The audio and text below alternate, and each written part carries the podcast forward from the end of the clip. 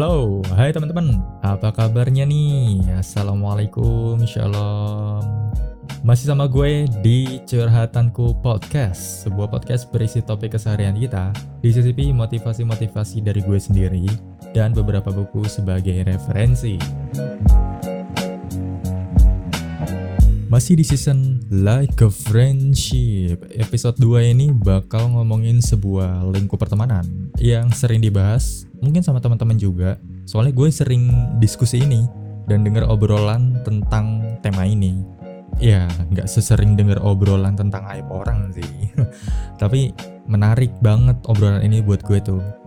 Tiap kali gue diskusiin tentang ini Langsung muncul kayak banyak sudut pandang di depan gue gitu. Jadi bayangin ada satu topik obrolan yang kalau diobrolin tuh langsung seakan-akan banyak orang dari berbagai suku dan berbagai daerah itu tuh muncul semua di depan kita barengan gitu. Terus kita bisa denger ada yang medok, ada yang nyablak, ada yang ngegas, ada yang lemah gemulai. Semua tuh muncul dan kita bisa ngelihat langsung, bisa dengerin langsung gitu.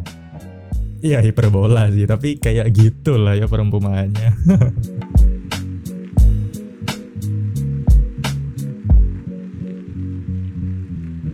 Lingkup pertemanan yang gue maksud adalah toxic relationship. Eh, relationship apa friendship ya? Lupa, sorry. Ya, tapi intinya itulah ya, pertemanan yang cuma jadi racun aja gitu.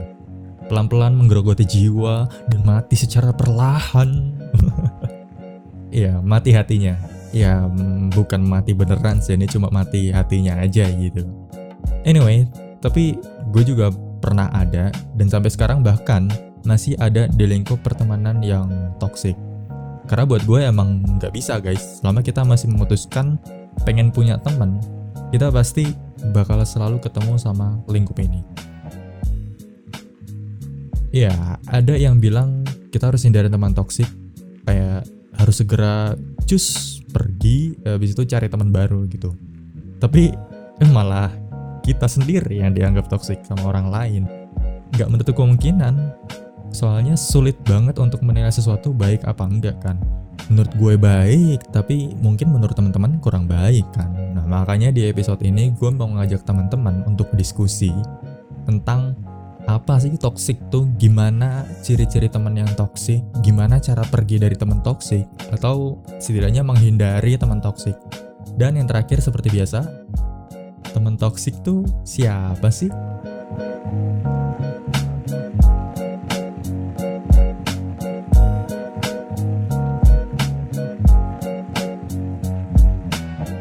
Sebelum gue cerita, gue mau ngajak teman-teman diskusi apa itu toxic. Ya, gue nyari di Google sih, tapi is okay, nggak apa-apa lah ya. Tadinya gue pengen nyari di jurnal, berita, skripsi, buku, tapi Google aja lah ya. Kayak ribet banget gitu harus nyari-nyari jurnal gitu. Oke nggak apa-apa ya Google. Sebelum kita mengenal teman toxic kita mesti tahu dulu kata toxic. Karena ya itu kata kuncinya kan. Jadi toxic itu secara harfiah artinya mengandung racun.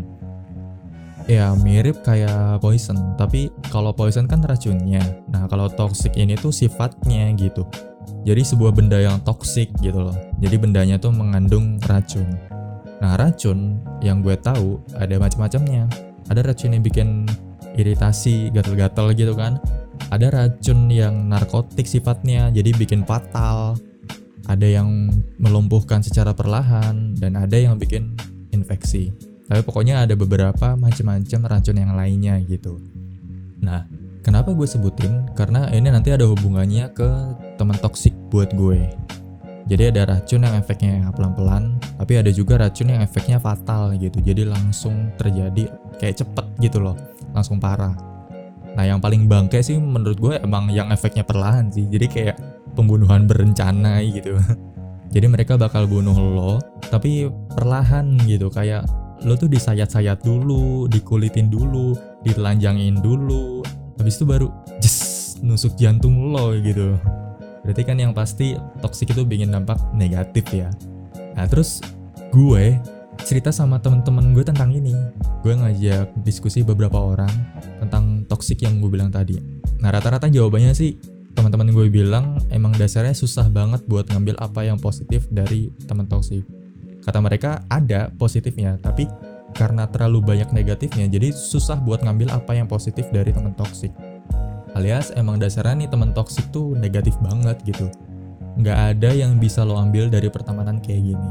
Soalnya mereka bilang temen kan harusnya jadi motivator kita ya. Maksudnya tuh di mana kita bisa bertimbal balik sama orang di ranah positif. Tapi kalau lo berteman sama orang cuma buat nyakitin diri sendiri, apalagi ngancurin, itu tuh kayak gak ada kata lain selain bunuh diri. Kayak udah gila apa lo diciptain Tuhan sebagai makhluk paling sempurna tapi lo malah bunuh diri. Kayak gitu istilahnya lah ya. Kita kan makhluk paling sempurna guys. Kita bisa lebih mulia dari malaikat. Ya meskipun bisa lebih hina dari iblis juga sih. Jadi tergantung sama pilihan kita. Jadi teman-teman gue tadi itu mulai ngedefinisiin teman-teman toksik menurut mereka. Ya ada perbedaan definisi, tapi pada intinya tuh definisi mereka sama, yaitu teman yang menyumbang kontribusi negatif ke kehidupan kita. Well, sebenarnya banyak juga sih definisinya. Tiap orang pasti berbeda definisinya walaupun pada intinya sama gitu. Nah, pertemanan aneh gue pertama kali terjadi pas SMP. Ya, jelas karena gue baru mulai pertemanan waktu SMP waktu SD kan gue nggak punya temen gitu jadi gue baru mulai berteman pada SMP nah gue bilang ini aneh karena emang pada dasarnya waktu itu gue ngerasa dibedain gitu. Ya bagus kalau dibedainnya tuh karena gue spesial gitu kan. Ternyata gue dimanfaatin guys. Wow edan sih gue SMP dimanfaatin loh. Teman-teman ada dimanfaatin? Apa dari SD nggak tahu kayak gue baru waktu SMP baru pertama kali ngerasain dimanfaatin sama orang. Oke jadi gue selalu diajak buat gabung sama mereka itu ketika ada masalah yang perlu diselesain karena mereka tahu gue punya kapasitas buat nyelesain beberapa masalah jadi gue sering diajak kumpul buat diskusi nyelesain masalah ini gitu tapi gue nggak pernah diajak ketika ngumpul buat senang-senang kayak nongkrong-nongkrong, main, jalan-jalan. Ya kayak bocil-bocil pada umumnya lah. SMP kan masih bocil ya kayak gitu. Nah belakangan gue pikir mungkin karena gue yang kudet ya, gue yang nggak sering kalau lagi gabut ngumpul di sekolah atau nanya-nanya apa gitu. Karena emang gue pasif sih sebenarnya guys. Jadi gue tuh cuma menunggu mereka datang gitu. Jadi mungkin mereka ngerasa toh akhirnya gue nolak juga jadi sekalian aja mereka nggak usah ngajak gitu kenapa harus capek-capek kalau pada akhirnya gue nolak gitu tapi akhirnya pernah sekali gue join sama mereka tapi itu juga sebenarnya nggak diajak sih. Jadi gue tiba-tiba ngerus aja gitu. Jadi tiba-tiba datang duduk terus join ngobrol sama mereka gitu. Mereka langsung lah tuh band ngumpul padahal kita nggak ngajak. Tapi untungnya sih mereka fine fine aja. Jadi mereka lanjutin ngobrol apa gue ngedengerin gitu. Nah dari situ akhirnya gue tahu apa yang diobrolin sama mereka. Ketika mereka main tanpa ada gue. Ketika mereka main nongkrong-nongkrong biasa gitu, yang biasanya gue nggak diajak dan gue nggak ikut. Ternyata yang mereka ngomongin obrolan mereka adalah gibah, ngobrolin aib orang gitu dan sambat-sambatan. Sambat tuh buat yang belum tahu ya, sambat itu keluhan. Jadi ketika ada orang yang lagi sambat, itu tuh berarti dia lagi ngeluh dan kita tahu kan yang namanya ngeluh pasti berakhirnya ujung-ujungnya tuh julid gitu ya ada sih yang berakhir motivasi semangat dan segala macam tapi rata-rata kalau udah ngeluh pasti julid ujungnya. Ya di situ gue paham gimana cara mereka berteman satu sama lain berdiskusi berkomunikasi lah ngobrol apa gitu apa obrolan mereka saat nongkrong gitu. Meskipun gue nggak ngerti ya itu kan sesuatu yang biasa aja gitu kayak nggak penting gitu. Jadi gue nggak ngerti kenapa kalau nongkrong-nongkrong kayak gitu tuh mereka nggak ngajak gue gitu ya tapi toh isinya juga nggak penting buat gue. Jadi habis itu gue males ikutan main lagi. Terus dah lah tidur aja gitu kata gue. Ya selama SMP sih gue diem aja. Baru pas SMA gue kepikiran. Selama gue breakdown masalah pertemanan setelah lulus SMA gue juga mikirin tentang lingkup pertemanan gue waktu SMP itu. Dan akhirnya tuh kayak boom wah gitu. Kayak semuanya tuh kebuka gitu tirainya tuh kebuka gitu dan gue jatuh pada satu definisi bahwa menurut gue ini teman toksik adalah hubungan pertemanan di mana orang yang dianggap teman ini mengedepankan sensasi bukan urgensi. Nah, ini ada lagi istilah baru. Sensasi itu berarti sesuatu yang sifatnya merangsang emosi dan belakangan kita tahu kalau toksik itu negatif, berarti emosi yang dirangsang ini itu bakal dibuat sesuatu yang negatif, jadi dibikin gempar, onar, dibikin rusuh gitu. Dan kita juga tahu kalau emosi itu cuma sesaat. Jadi bisa jadi emosi kita lagi bagus saat ini, tapi nanti emosi kita langsung down, tapi nanti bagus lagi. Jadi sesaat gitu. Nah, urgensi sebaliknya. Dia bersifat berkepanjangan. Soalnya urgensi itu berarti sesuatu yang sifatnya mendesak. Sangat penting gitu, jadi harus dibahas. Karena ini berhubungan, mungkin berhubungan sama yang lain-lain di masa depan. Jadi harus dilakukan, harus didiskusikan. Nah, gue suka nih sama kutipan Bung Karno di mana beliau bilang, saya lebih senang pemuda yang merokok dan minum kopi sambil diskusi tentang bangsa ini daripada pemuda kutu buku yang hanya memikirkan diri sendiri. Teman-teman sadar nggak sih sama kalimat ini? Dari tahun zaman jebot, Bung Karno udah bilang secara tersirat, bahwa kalau mau punya teman itu cari yang mau ngebahas sesuatu yang sifatnya urgent sifatnya meluas gitu sifatnya untuk kita semua yang harus dibahas dan dia mau support lu mau diskusi sama lu mau menghargai perbedaan pola pikir lu dan gak mentingin diri sendiri. Yang akhirnya tuh wah gitu. Kalimat ini tuh memancing gue banget buat dapetin definisi gue sendiri tentang teman toksik yang udah gue sebutin tadi. Dan gara-gara itu gue kepikiran lagi dan gue dapet menurut gue ada beberapa ciri teman toksik. Dan yang pertama kelihatan adalah topik obrolannya. Karena obrolan itu kan kayak cermin manusia gitu kan. Jadi kalau kita ngelihat obrolan dia, kita tahu karakter dia sebagian besar seperti apa. Nah karena teman toksik selalu mengedepankan sensasi, lihatin aja apa yang paling sering dia bahas. Banyak kan kita pasti bisa ngeliat, ada orang yang selalu ngebahas aib orang, atau selalu ngejarin orang tertentu sebagai bahan jokes. Jadi orang ini aja dibercandain mulu gitu. Kalau orang ganti-gantian atau keseluruhan, is oke okay lah. Tapi kalau udah satu orang tertentu sebagai bahan jokes, apalagi orang ini tuh bener-bener secara kasat mata kelihatan punya kekurangan, terus dijadiin bahan jokes gitu. Terus gibah, terus julid. Kalau udah nemu kayak gitu-gitu, udah harus hati-hati banget sih. Soalnya ya menurut gue itu udah 50% memenuhi kriteria teman toksik. Sisanya menurut gue teman toksik pasti dan bakal selalu mentingin diri sendiri. Jadi mereka akan manfaatin kita, apalagi kalau kita punya skill atau kemampuan yang mereka butuhkan. Terus mereka bakal bikin masalah yang kita alamin itu malah semakin rumit. Terus mereka banyak ngekritik hidup kita, terus bersikap baik di depan kita tapi di belakang beda alias bermuka dua. Nah ini sering banget terjadi di kita. Dan ini yang paling absurd. Tapi aneh gue pernah ketemu loh. Sekali sih.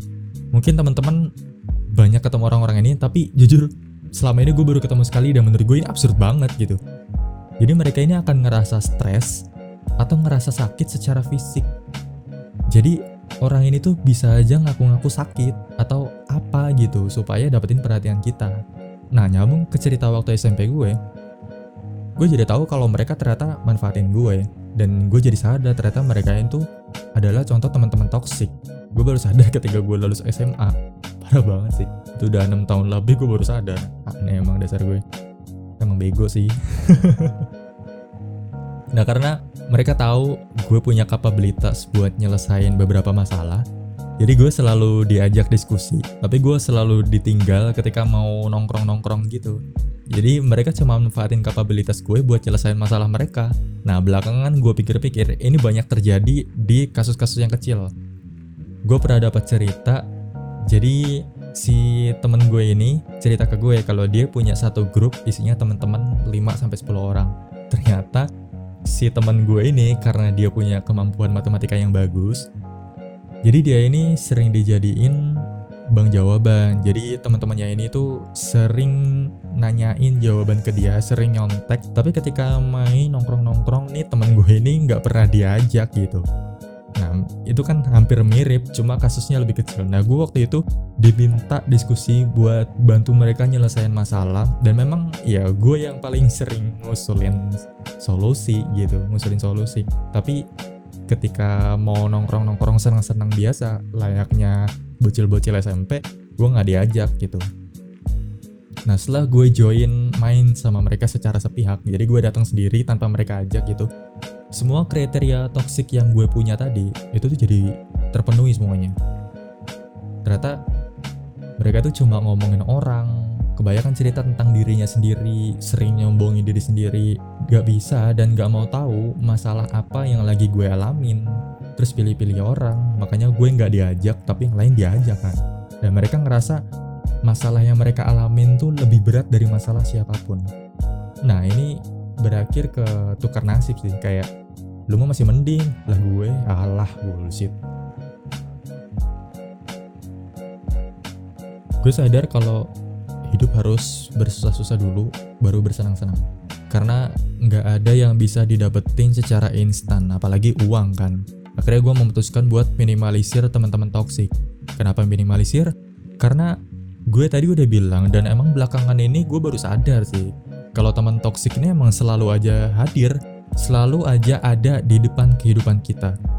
Jadi gue nggak bisa hapus itu. Setidaknya gue bisa minimalisir. Caranya Sejauh ini setidaknya ada tiga.